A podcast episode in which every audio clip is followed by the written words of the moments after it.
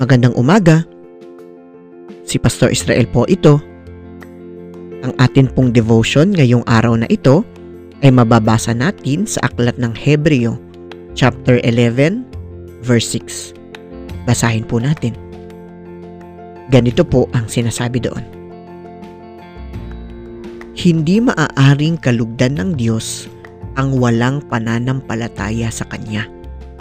Sapagkat ang sino mang lumalapit sa Diyos ay dapat sumampalatayang may Diyos at siya ang nagbibigay ng gantimpala sa mga humahanap sa Kanya.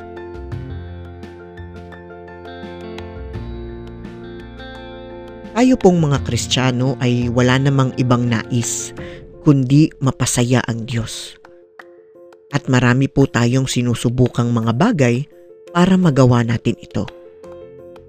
Ngunit sa talata pong ito, malinaw pong itinuturo sa atin kung ano nga ba talaga ang tunay na nagpapasaya sa Diyos.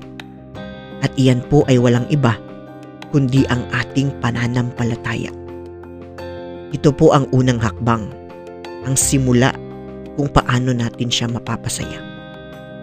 Sa panahon ng mga pagsubok, kung patuloy tayong kakapit at mananalig sa Kanya, ay ito po ang labis na nagbibigay kasiyahan sa Panginoon. Kaya naman po ito ay nagiiwan sa atin ng isang mahalagang hamon.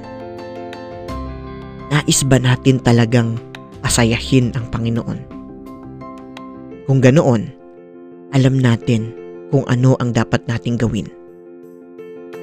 Manatili tayo sa ating pananampalataya kahit ano paman ang ating pagdaanan. Samahan niyo po ako mga kapatid sa isang saglit na panalangin. O aming Panginoon, hinihiling po namin na sa bawat pagkakataon ay mabigyan ka namin ng kaluguran sa pamamagitan ng aming pananampalataya. Ito po ang aming dalangin sa ngalan ni Jesus na aming Panginoon. Amen.